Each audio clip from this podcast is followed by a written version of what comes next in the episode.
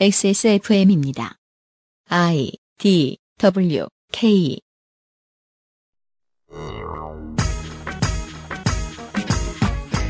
어제와 오늘 이 시간에는 장자연 씨에 대한 사회적 타살 사건의 시간 기록을 쫓아보고 있었습니다. 2018년 2월 첫 번째 금요일에 그것은 알기 싫다입니다.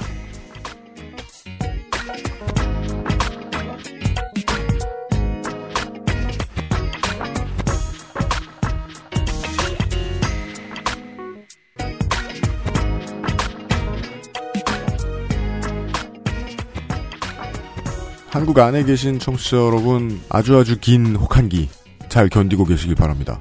XSFM의 그것은 알기 싫다 258의 금요일 순서입니다. XSFM의 유승균 책임 프로듀서입니다. 홍성갑 덕질인입니다. 안녕하십니까. 그래도 혹한기라고는 하지만 녹음하는 오늘은 좀 날씨가 풀려있는 상태네요. 아 그래요? 네. 뭔 소리야 추워 죽겠는데 지금. 오늘은 영하 4, 강- 하얀 거안 5도까지밖에 보여요? 그래요? 오늘은 영하 4, 5도까지밖에 안 네. 떨어져요. 네. 그리고 또 그 한 번 한파가 찾아오면 수도관 같은 게 얼잖아요. 그럼 며칠을 갑니다. 그렇죠. 예, 영상 1, 2도 올라가지고는 빨리 녹지 않더라고요. 네. 고생스러우신 분들 많을 것으로 알고 있습니다. 인터넷에서 그 짤 윤세미. 에디터입니다. 네, 안녕하십니까. 어떤 짤이요? 인터넷을 한 윤세민입니다. 서울 영하 4도라고 세- 되어 있는 짤하고 음. 그 옆에 우리 국부님이 네. 이렇게 연설하고 있고 그 밑에 여러분 서울은 안전합니다. 아, 리박, 리박사. 네. 신바람 나게 도망간 리박사가. 서울은 안전합니다. 네. 그런 것도 다 견뎌낸 한국 사회입니다.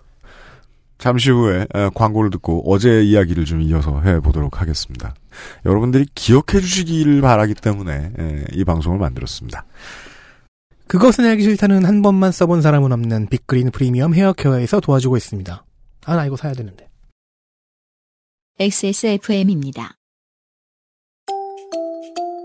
두피도 피부니까 클렌징으로 세안하고 스킨, 로션, 영양크림까지 얼굴에 놓치기 싫은 피부관리 같은 피부인 두피는 잊고 계셨나요? 짜증나고 힘든 일상으로 지친 두피와 모발을 새로워진 빅그린 Two Three 프리미엄 샴푸에 맡겨주세요. 소중한 내 두피와 모발의 변화 잊지 마세요. 두피 역시 내 소중한 피부란 사실 두피도 피부니까 빅그린 Two Three 프리미엄 daily scalp 샴푸 Big Green 같이 쓰면 더 좋아요. Two Three 트리트먼트, Two Three hair pack. 자체 교사 자격 시험을 통과한 선생님들만 수업을 진행하고 적은 학생 수를 유지해 수업의 질이 떨어지지 않는 전화 영어. Perfect 25.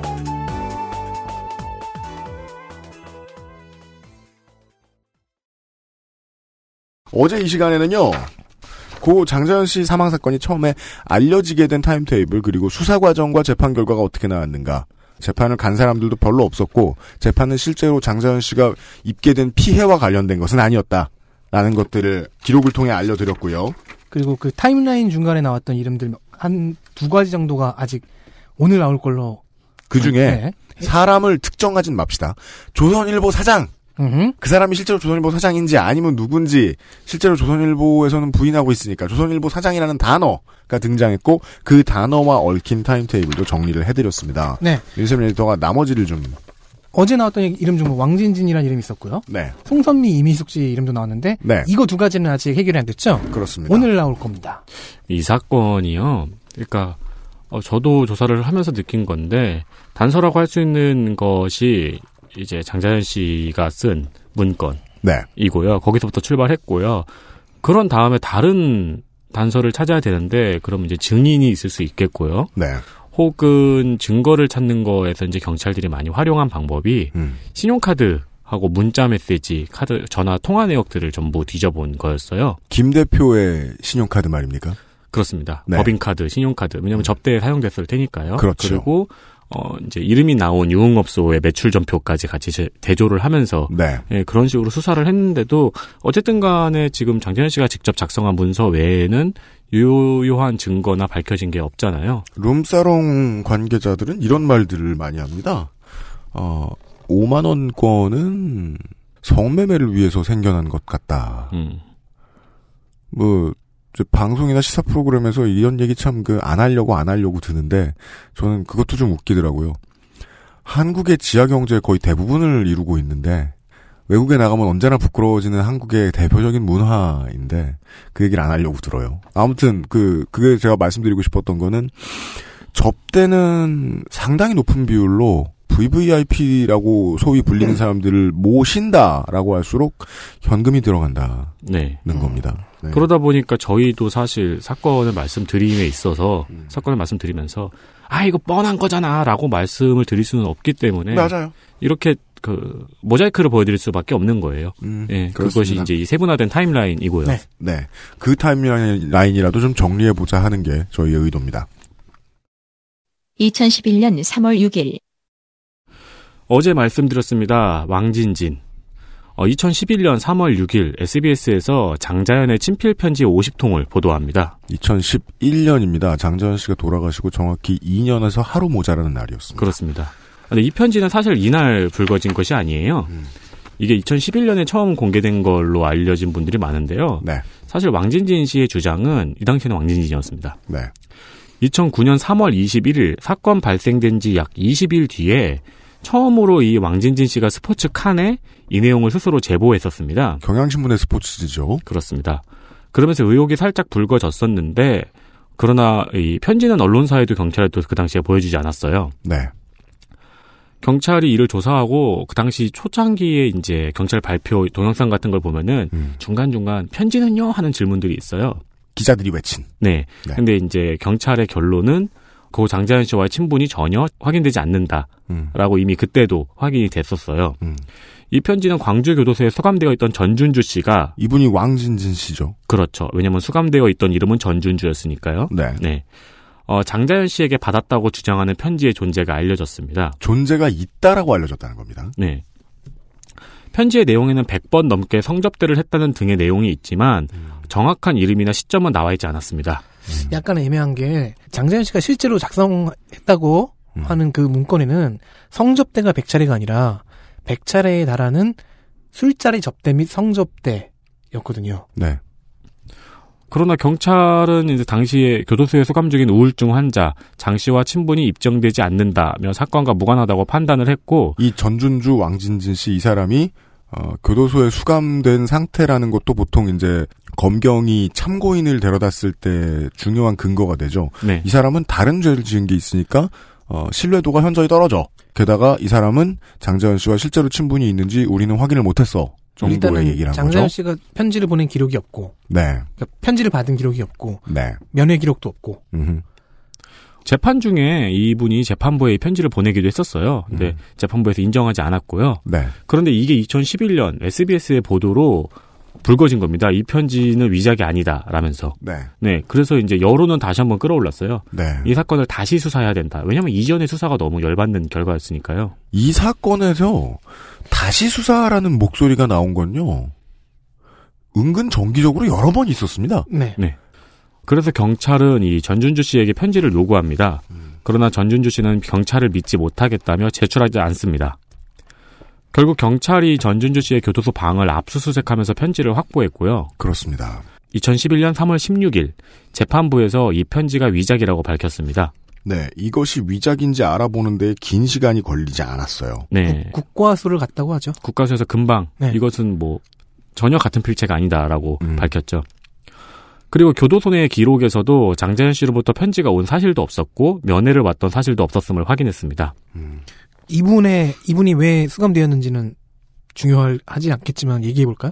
99년에 강도와 상해 성폭행을 동시에 저질러서 특수강도 강간죄로 4년, 2003년에 출소해서 또 붙잡혀서 특수강도 강- 강간 혐의로 징역 8년, 복역 중에 교도관을 폭행해서 1년 플러스. 근데 이걸 다 합치면은 약간 좀 애매하게 12년이 나온다고 그러더라고요. 네. 근데 어쨌든 그래서 12년을 교도소에 있었어요. 그래서 당시의 기사 중에는 그런 사실도 많이 나왔죠. 20살 이후 사회에 있던 기간이 6개월밖에 안 된다. 작년 12월 26일 검찰 과거사위원회가 장자연 사건 재수사를 검토 중이라는 소식이 알려진 다음 날인 12월 27일에 전준주 씨는 낸시랭 씨와 결혼을 발표합니다. 이때는 그렇습니다. 위한 컬렉션 회장이라는 직함도 갖고 있었죠. 네. 이게 사실 장자연 씨 사건에서 사실 여부로 보자면은 설명드리면 안 될 사실이잖아요. 정확한 분석입니다. 네. 예, 왜냐면 결국에는 이게 위작이라고 판단이 되었고, 그냥- 어, 네, 고인의 명예를 더 실추시키는 결과를 낳았으니까요. 근데 우리가 주목하는 건 뭐냐면은 이때 여론이 엄청나게 동조를 했다는 거예요. 맞아요. 이 정도의 약간의 관심병이라고 표현할게요, 그냥. 그게 불거졌으면, 불거지자마자, 그럼 다시 수사.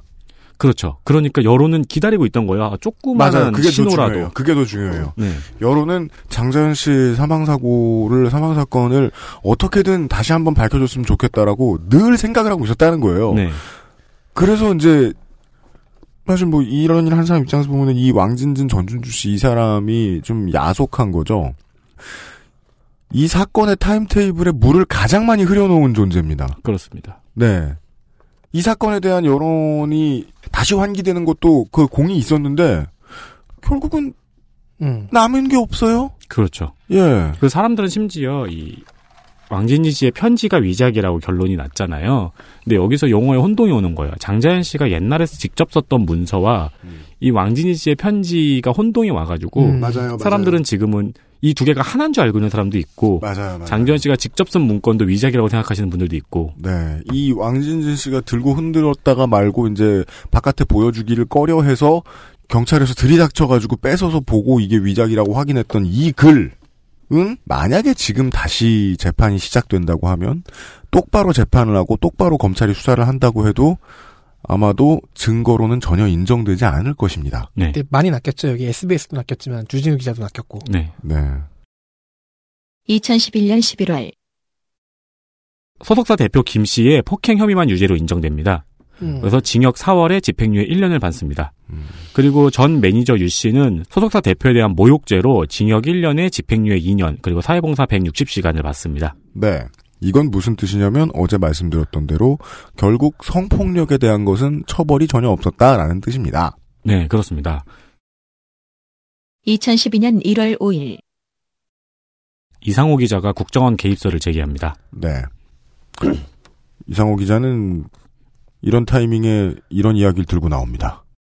그 왕진진이라는 존재에 대한 이야기를 해 보았는데 윤세민 에디터가 정확한 결론을 제시해 드렸기 때문에 저도 말을 가름하겠습니다. 그걸로 논의되지 않는 것이 지금까지는 맞아 보입니다. 네. 예. 광고를 듣고 오죠. 그것은 알기 싫다는 살아서 집까지. 상쾌한 아침 술친구에서 도와주고 있습니다. XSFM입니다.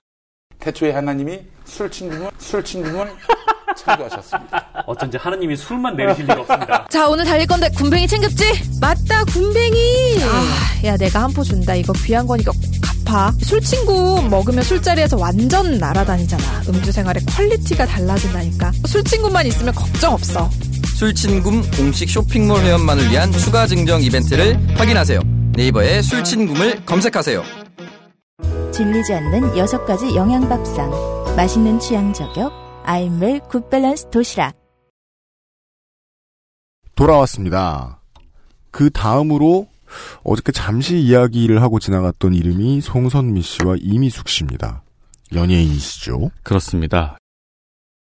2012년 1월 18일 2012년 1월 18일 전 소속사 대표 김모 씨가 연예인 송선미 씨를 명예훼손과 무고 혐의로 고소했습니다. 이 김 씨는 좀 전에 말씀드렸던 2011년 11월에 징역 4월에 집행유예 1년을 받았던 그 사람입니다. 그렇습니다. 김 대표. 네. 어, 여기서부터 시작된 게 이제 고 장자연 자살 사건에 송선미 씨와 이미숙 씨가 연루되었다는 이야기입니다. 네.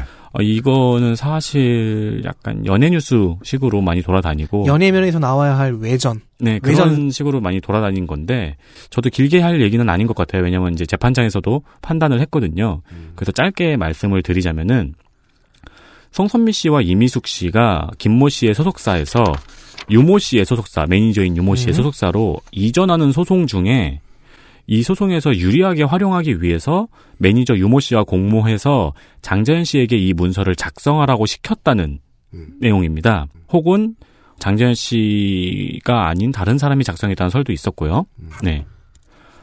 어, 그래서 장자연 씨는 자신도 이 김모 씨 속사에서 나오기 위해서 자신도 왜냐면 폭행을 당했, 당하고 있었으니까요. 나오기 위해서 이에 동조하고 자신의 피해 사실을 장자연 씨가 작성을 했어요. 이 스토리에 근데 따르면 네, 음. 그게 2월 28일이죠. 근데 문건을 작성한 장재현 씨가 이것을 작성한 후에 어, 이 작성을 후회한 거죠. 그래서 유 씨에게 문건을 돌려달라고 했으나 유 씨가 이를 거절했고 장재현 씨는 이 문서가 이미 유출이 되었다는 사실을 알고 그것 때문에 자살했다는 내용의 이야기입니다. 어제 제가 제기했던 소설과 약간 비슷하네요. 그렇죠. 근데 이게 왜 주목을 받냐면은 저희가 어제 보여드렸던 모자이크나 그리고 이제 얘기했던 것과 개연성은 너무 딱 들어맞아요. 가장 네. 잘 들어맞는 가설. 네. 그렇습니다. 어, 이 내용으로 김 씨가 소송을 제기했습니다. 근데 법원에서는 장자연 자살 사건은 무관하다고 판단을 했고요. 다만 명예훼손이나 소속사 이전 문제 등에 대해서만 판단해서 판결을 내렸습니다. 이 과정에서 이 어, 소속사 대표 김 씨도 송선미 씨의 남편의 매형이 과거 청와대에 있었다는 사실을 근거로 들면서 국정원 개입설을 주장했습니다. 네. 우리 아까 쉬는 시간에 잠깐 얘기했습니다만 이것은 송소동 씨의 그 돌아가신 남편과 관련이 있다라고 이야기가 좀 돌고 있는데 남편의 매형. 그렇습니다. 그렇죠. 네. 2014년 1월 17일 유주기 소속사 대표에게 민사소송을 건 게 또 있었어요. 제 어제 얘기했었죠? 어, 1억 6천만 원의 민사소송을 제기를 했는데 여기에서 법원이 1심에서 폭행 사실만 인정을 합니다. 네. 그래서 700만 원을 지급하라는 판결을 냈습니다. 700만 원이요. 네. 형사 판결을 따라갔고요. 그렇죠. 그러나 항소심에서는 비록 형사사건에서 술 접대 강요나 협박이 증거 부족으로 인정되지 않았지만 술자리 참석 등이 장 씨의 자유로운 의사라, 의사로만 이뤄진 것으론 보기 어렵다며 2,400만 원을 지급하라는 판결이 나왔습니다. 올랐네요. 이러면은 강요죄가 여기서는 인정이 된 거죠. 부분적으로나마. 네. 네. 아주 이상하죠. 그 전에 이미 한번 판결이 다른 건으로 난 적이 있던 건이었는데, 거였는데, 연관된 사건의 판결에서는 내용이 좀 다릅니다. 네. 네. 자, 그래서 2018년 올해까지 옵니다. 2018년 1월 8일 어, JTBC 뉴스룸에서 장자연 사건의 수사 기록을 보도합니다. 보도 내용을 자세히 한번 살펴보겠습니다. 먼저 술접대 강요입니다. 혐의 없음으로 나왔죠? 기록에는 강요에 의한 술접대 강요로 볼만한 기록이 곳곳에서 발견됩니다. 가장 논란이 되었던 기록이 2008년 10월 장 씨의 어머니 기일에 술자리에 불려나갔던 기록입니다. 그렇습니다. 어, 예전에 재판에서 그 전 매니저도 이 일로 차 안에서 신세 한탄을 하면서 운 적이 있다는 증언을 한 적이 있었는데 그냥 넘어갔습니다, 당시에는. 그러니까, 증언의 경중을만 따질 것 같으면 상당히 결정적인 이야기였는데, 네. 네. 네, 이건 넘어갔죠. 네. 이 전 매니저는 유 매니저가 아니죠. 네, 유 매니저의 전 매니저. 그쵸. 네, 음. 네. 수사 기록에는 이날 소속사의 비용으로 머리 손질을 했던 기록이 있습니다. 네. 이런 것들은 수사하면서 찾아보기가 쉽습니다. 왜냐면은, 연예인들이 어디 행사 나가기 전에 머리하고 메이크업 하는 곳 네. 정해져 있거든요. 그렇습니다. 그리고 특히나 같은 기획사는 같은 샵을 보통 이용합니다. 네. 네. 아, 그리고 그 소속사 인물이 장재현 씨에게 머리 사진 찍어 놓으라고 남긴 문자가 또, 네. 수사. 수사 중에 발견이 되었습니다. 네. 그러니까 이날은 재산 날인데 어떻게든 치장시켜서 어딘가에 들고 끌고 갔다. 그러니까. 이건 분명하다는 그렇죠. 겁니다. 분명히 스케줄이 있었던 거죠. 네. 장 씨의 통화 기록에서 장 씨가 자신의 지인과 통화를 하면, 하는데요. 음. 소속사 대표가 어, 장 씨가 나이 든 사람과 만난다는 등 말도 안 되는 이야기를 했다 고 하고 사장님은 나를 이 바닥에서 발 못 붙이게 조치를 다 취했다라고 말한 것도 드러났습니다. 즉 소속사 대표가 장 씨를 무언가로 압박했다는 증거가 되죠. 네. 그렇기 때문에 소속사 대표와의 갈등이 있었던 정황은 포착이 되고 이 바닥에 발 못 붙이게 조치를 취했다, 나이 든 사람과 만났다 등의 말은 일단 장 씨를 소속사 대표와의 관계에서 궁지에 몰아넣은 말들이었겠죠. 음흠. 어, 당시 문제가 됐던 2009년 2월의 태국 골프 접대. 음. 어, 이거는 그 전에 골프 접대를 갔다 온 것과 별개로 2009년 2월에 또 있었는데요. 두 번째 골프 접대. 네, 골프 접대 요구를 받은 겁니다. 근데 여기서 장 씨가 드라마 촬영을 이유로 거부했거든요. 이때 꽃보다 남자가 촬영 중이었습니다. 음. 근데 이를 거부한 이후로 소속사에서 장 씨의 차량을 처분했다는 기록이 있습니다. 네, 그렇습니다. 네, 그러니까 접대를 거부했다는 이유로 불이익을 당했다는 거죠. 음. 네. 전 이런 조치가 참 이해가 안 가요. 어떤 거요? 아 물론 갑질하고 싶겠지. 음. 근데 배우가 드라마에 캐스팅이 돼서 촬영을 한다는 거는 소속사 입장에서도 좋은 일이어야 되잖아요. 네. 음. 단한 가지 정도의 정황 증거가 파악이 되죠. 연예 활동보다 더 중요하다고 여겼을 것이다. 소속사. 대표가. 네. 즉 장자연 씨는 소속사에 있어서 배우 자원이 아니었을 수도 있다. 네. 그 점이 좀 공공연하게 알려진 거였죠. 이런 상당히 그 적지 않은 수의 중견 기획사들이 어떤 연예인 지망생들은 연예인으로 키워주지 않을 작정을 하고 계약한다. 라는 거 말이죠. 네. 네. 또 같은 소속사의 당시 신인 배우 윤모 씨가 재판에서 한 증언도 재조명됐습니다. 네. 이 윤모 씨는 소속사 대표가 부르는 술자리 접대가 40차례 정도 있었다고 증언했습니다. 40차례. 네. 네. 그리고 윤모 씨가 술자리에 불려나가는 것이 힘들다고 말하자 장자연 씨가 넌 아직 발톱의 때만큼도 느끼지 못한 것이다. 라고 말을 했다고 합니다. 네. 단선이 이렇게 많네요. 네.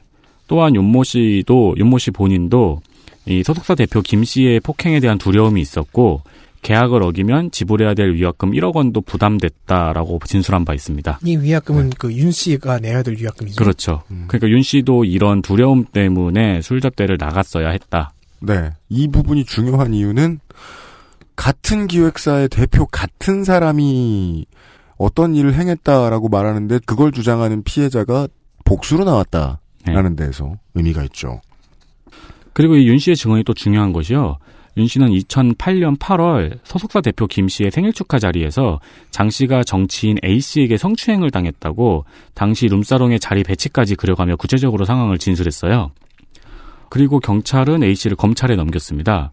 이 정치인 A 씨가 이제 재판에서 등장을 했다고 해서 제가 다시 옛날 수사 기록을 살펴봤는데 그 명단에는 없었거든요. 음, 즉 숨겨져 있던 그 한 명을 드디어 찾은 거네요. 그렇지 않을까 저는 생각합니다. 네. 그럴 수도 있다. 네, 장 씨에게 부적절한 행동을 했던 1인이라고만 설명이 되어 있거든요. 음. 정치인 A 씨. 네. 어, 다만, 그 이, 윤 씨가 처음에는 자기가 가진 명함을 가지고 가해자를 유추하다가 처음에는 가해자를 잘못 알아가지고 한번 번복했다고 해요. 네. 그걸 이후로 검찰에서는 A 씨를 재판에 넘기지 않았습니다. 수사 과정에서 가장 크리티컬한 부분이죠. 기억을 잘못했다라는 얘기가 한 번 나오면 예를 들어 뭐 수사선상에 두세 사람이 있었다. 그럼 그 두세 사람이 전부 다 풀려나게 됩니다. 네. 네. 이 가해자로 지목된 A 씨. 근데 이 사람도 이제 진술을 번복한 적이 있거든요. 자기가 아닌 다른 사람이 가해를 했다고. 그러니까 음. 그 자리에서 고 장자연 씨를 성추행한 사람은 내가 아니고 딴 사람이다라고 지목을 했었는데 네. 그 인물이 당시 그 자리에 참석하지 않았던 사람이었거든요. 네, 그렇죠. 네, 그리고 이제 진술도 거짓말 탐지기에서 거짓으로 드러났고요. 위증. 그렇습니다. 재판 중은 아니고 조사 중이었으니까 아, 위증은 네, 아니죠. 오케이. 네. 네. 혹은 진술 번복. 네. 음. 그래서 이제 진술을 번복된 거에 대해서 이제 검찰들이 어 추궁을 했겠죠.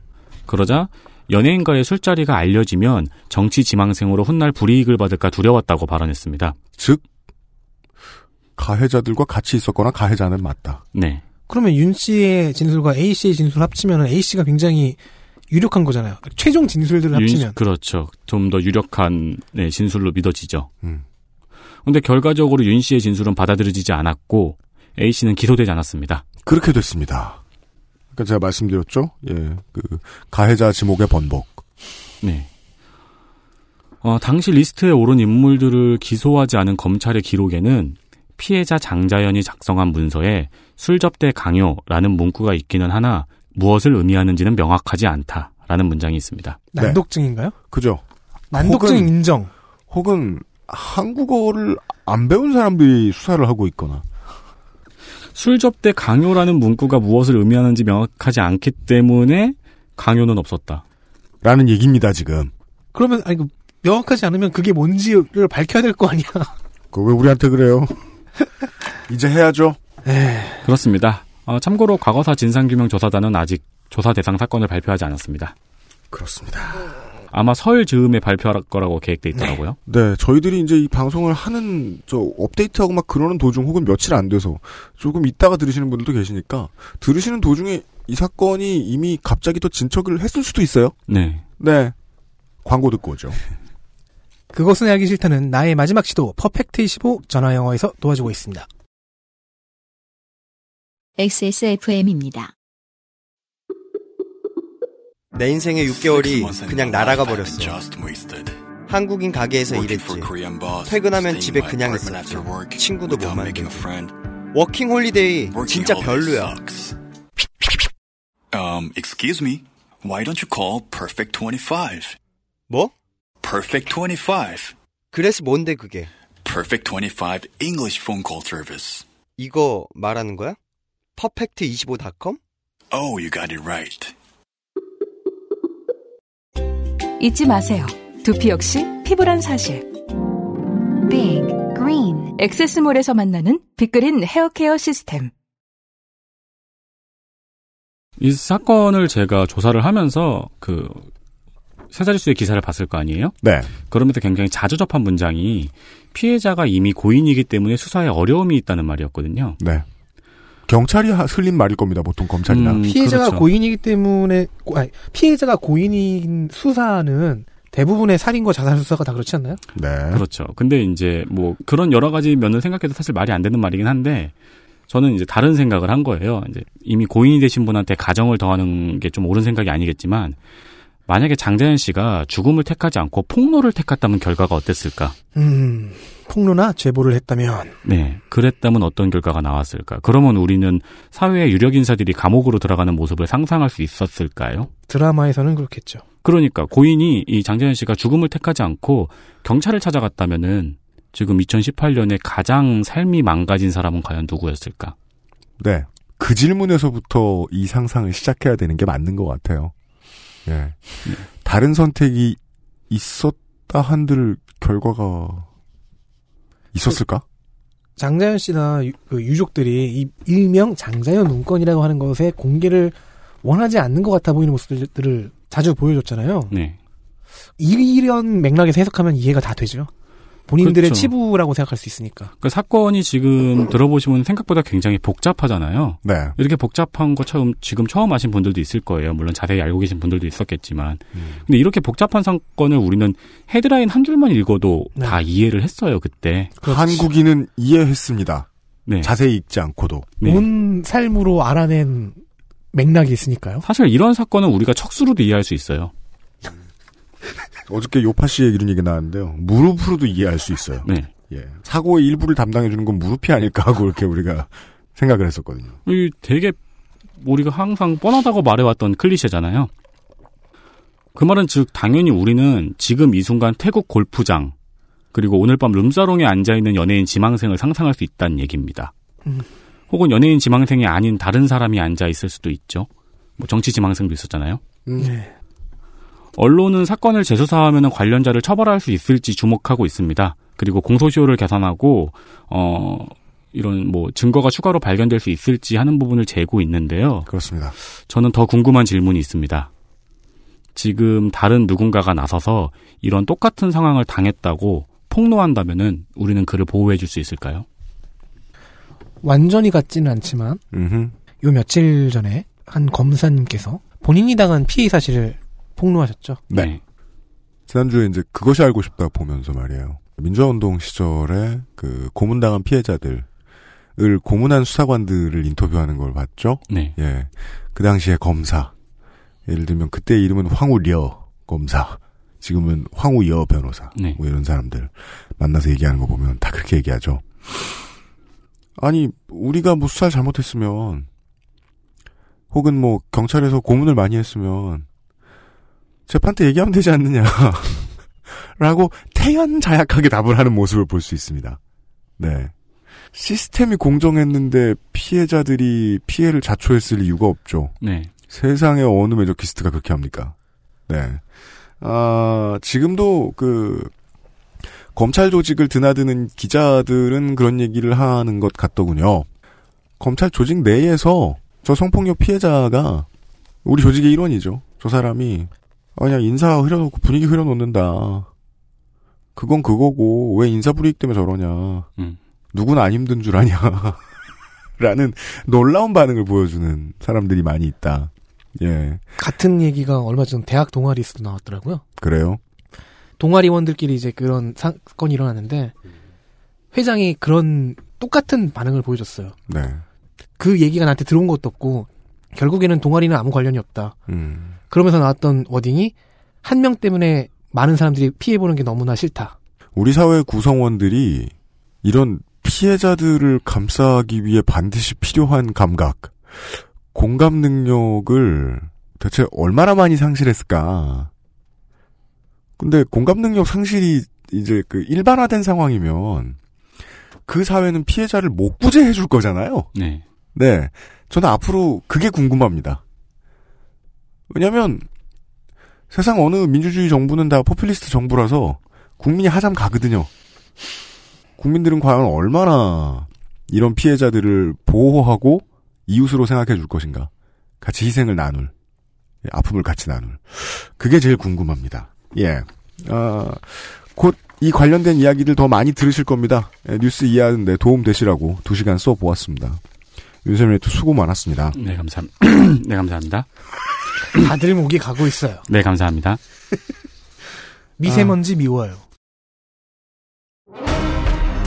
아스트랄 뉴스 기록실 뉴스 아카이브 1978년 NWA 샌프란시스코 레슬링에서 레슬러 로디 파이퍼는 아, 로디 파이퍼. Rowdy라는 gimmick을 만들어냈습니다. 원래 레슬러가 그 gimmick 하나 만들어내기가 그렇게 어렵습니다. 40년이 지난 지난 2018년 1월 마지막 주에 어, 소녀 시절부터 이 Rowdy gimmick의 팬이었던 암바의 제왕 론다 로우즈가 음. 라우디 론다 로우즈라는 레슬러로 데뷔했습니다. 아, 이번 주의 역사를 돌아보는 시간을 하루 일찍 땡겼습니다. 윤세민 에디터는 이번 주에 아주 바쁩니다. 네, 이번 주 뉴스 아카이브는 내일 시간의 프리뷰입니다. 네. 1987 특집으로 준비했는데요. 네. 음. 1987년 2월 3일 동아일보를 살펴보겠습니다. 당시 이용규 과장에게 사건을 넌지시 들은 기자는 중앙일보의 신성호 기자였는데요. 음. 어, 이 기사는 지금 찾아보면 2단짜리 짧은 기사로 나갔습니다. 네. 그리고 영화에 나온 것처럼 화장실에 숨어 있다가 중앙대 오현상 교수를 만나서 고문의 가능성을 보도한 기자는 동아일보의 윤상삼 기자였습니다. 그리고 동아일보는 보도 지침을 어기고 고문 근절 캠페인을 시작합니다. 고문 근절 캠페인이라는 게 나왔었더랬어요. 네. 저는 어릴 때 이 신문 보면서 세상에 도박이나 네. 불량식품 같은 건가 봐 고문이라는 게 만화책이나 제가 그때 9살이었으니까 근절 캠페인 정도 하면 근절되는 건가 봐 라고 생각했었어요. 어, 실제 이 윤상상 기자가 그 중앙대 오현상 교수를 만나가지고 이야기를 나눈 기사는 14일 중앙일보에 실려 있는데요. 이 기사는 2단짜리 조그만 기사였어요. 네. 아, 그리고 16일 동아일보에서 의사의 소견을 보도하고 17일에 일면 그리고 헤드라인에 등장한 것은 19일이었습니다. 네. 30년 전 내일 2월 3일의 동아일보 헤드라인 기사는 영장 없는 연행 금지입니다. 영장 없는 연행 금지. 네. 치안본부장이 고문 근절 대책을 발표했다는 기사입니다. 음. 그 바로 옆에는 2월 7일 박종철 군의 추도회를 원천 봉쇄하기 위해서 제야단체를 압수수색했다는 사진과 기사가 있습니다. 그렇습니다. 그리고 일면 구석을 살펴보면은 형제복지원 사건을 국회에서 다룬다는 짧은 기사가 있습니다. 음. 네. 이 형제복지원 사건은 또 오면에 자세한 기사가 있더라고요. 동아일보 1987년 2월 3일의 기사 내용의 일부를 좀 볼게요.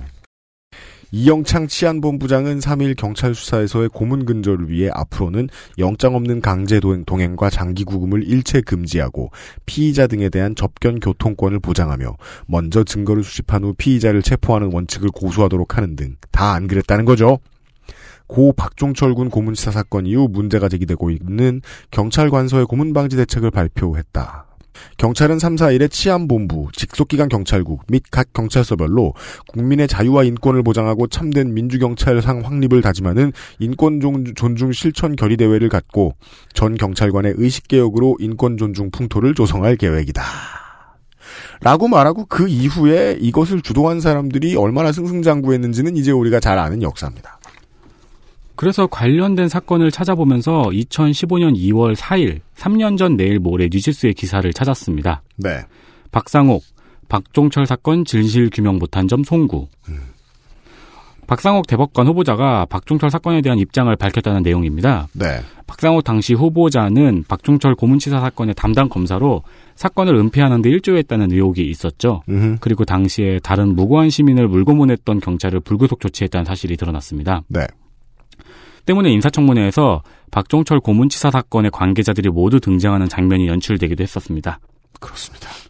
음, 결과적으로는 현재 대법관입니다. 그리 되었습니다. 네. 네, 그 사람 대법관입니다. 이런 문제의 사건에 대해서 그 당시에 답변을 다 이런 식으로 하긴 했었어요. 그 일부 보니까 제가 기억이 떠오르더라고요.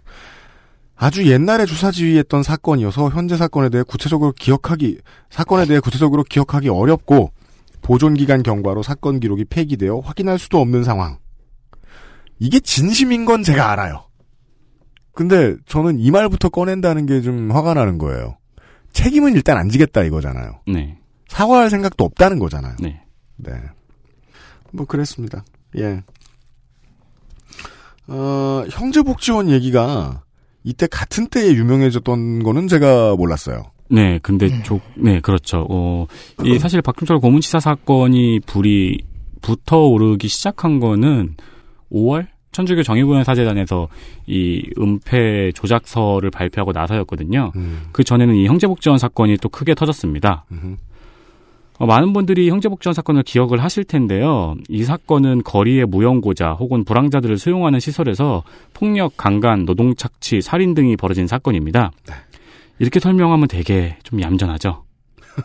그니까요. 네, 사실 맞는 표현입니다. 네, 사실은 뭐 아우슈비츠 사건이나 요덕수용소 같은 곳이 부산에 있었다는 이야기죠. 네. 밝혀진 사망자가 513명이고요. 당시 그냥 길 가는 사람을 잡아갔다는 이야기 역시 유명합니다. 네, 맞습니다. 근데 그때는요, 그, 90년대 문민정부 들어서서 전두환 시절에 그 아무나 막 잡아갔다. 네.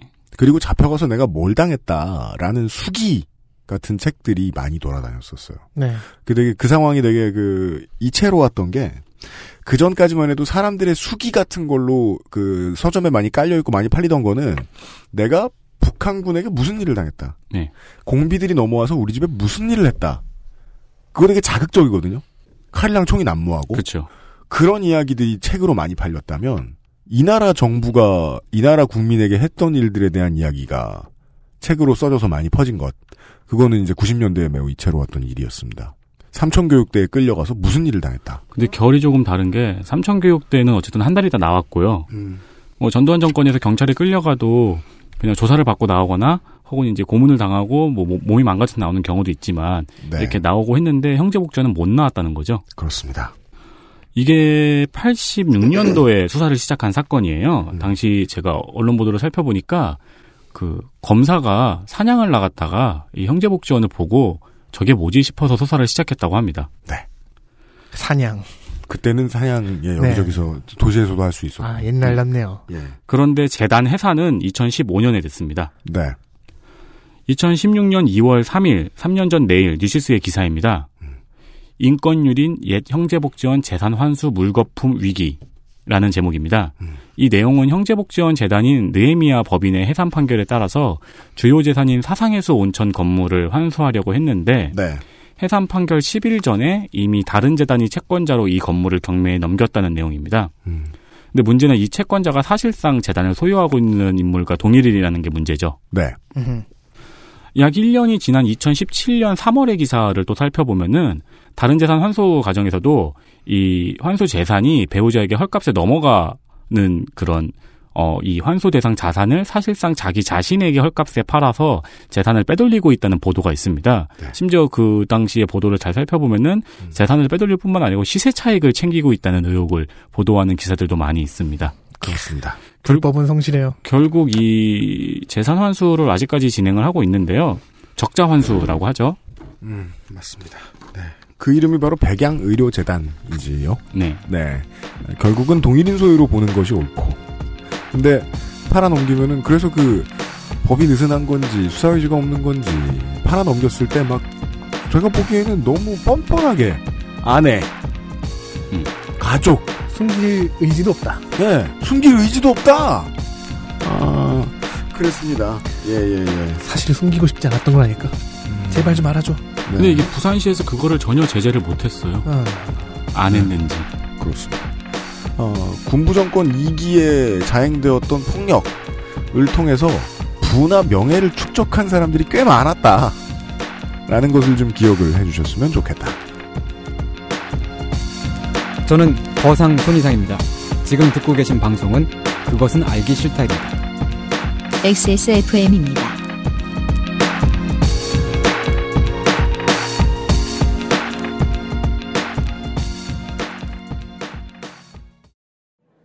시래기 표고버섯밥, 현미 곤약 잡곡밥.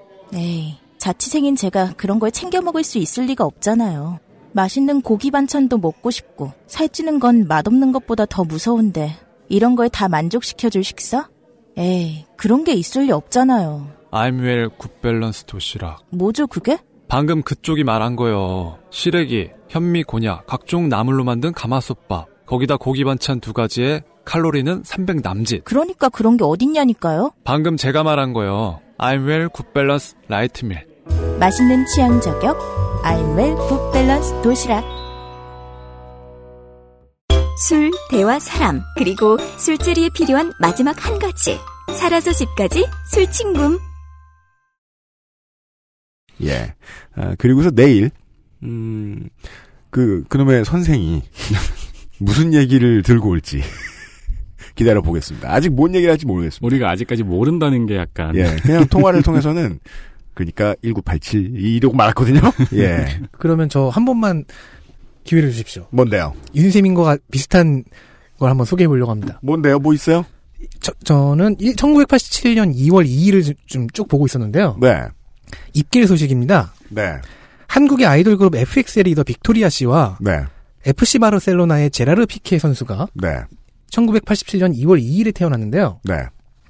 제라르 피케의 그 사실혼 관계인 사실상 배우자인 샤키라 씨가 네. 정확하게 10년 전인 1977년 2월 2일에 태어납니다. 그리고 또 재미있는 것은요. 음. 이와 매우 비슷한 케이스가 네. 한국에도 있습니다. 그래요? 딱 하나만 비슷해요. 뭔데요? 같은 날에 태어났다. 10년 차이로. 음. 1962년에 이석기 전 의원이 태어났고요. 음. 물론 다 2월 2일입니다. 네. 1952년에 2월 2일에는요. 음. 박근혜 전 대통령이 태어났습니다. 네. 여기까지입니다. 네. 홍진호 씨가 그날 안 태어났다니. 네. 아, 안타깝게도 10월 31일로 알아요. 네. 어, 방송 시간이라는 게 우스워요? 네. 아, 뉴스 아카이브 시간이었습니다. 그냥 내일 무슨 얘기를 할지 모르니까 아무거나 던져본 거죠. 네. 내일 이 시간을 기대해 주시기. 그, 그, PD로서 그런 말을 해서는 안 될 것 같아요. 그, 기대를 해야 할지 말아야 할지 모르겠는데. 그러니까 내일 이석기 씨 얘기가 나올 수도 있어요. 박근혜 씨나. 모르겠습니다. 네. 1987년에 어떤 일이 있었는가, 혹은 그 영화 1987을 보셨던 분들, 저도 그 손희상 선생이 보라 그래서 봤는데요, 보고 왔는데요. 어, 저는 은근히 눈에 띄지 않는 현란한 특수 효과들이 아주 매력이 있었고요. 음. 예. 마지막 장면은 눈에 좀 띄던데요. 그 레미제라블 영화를 보는 기분이었어요. 음. 예, 재밌는 영화였어요. 어, 그 영화와 관련된 이런저런 그 과거사를 그 캐낸 컨텐츠들이 최근에 많이 나왔거든요. 과연 에, 선생이 선생쟁이가 그따위 걸 답습할지 아니면 뭔가 새로운 걸 들고 나올지. 저는 아직 1987 안 봤는데. 그러니까 원고는 내일을 위해 보고 오겠습니다. 그러세요. 원고는 안 보여주고 우리한테 1987만 보라 그러고 지금. 그러고 있어요. 근데 내일 딴 얘기가 좀 어떡하죠? 그니까 말이에요. 아니요, 난 믿어요. 그래서 대충 박근혜와 이석기 얘기를 꺼냈잖아. 네. 어, 내일 이 시간 기대해 주십시오. 비상시국 대책회의였습니다.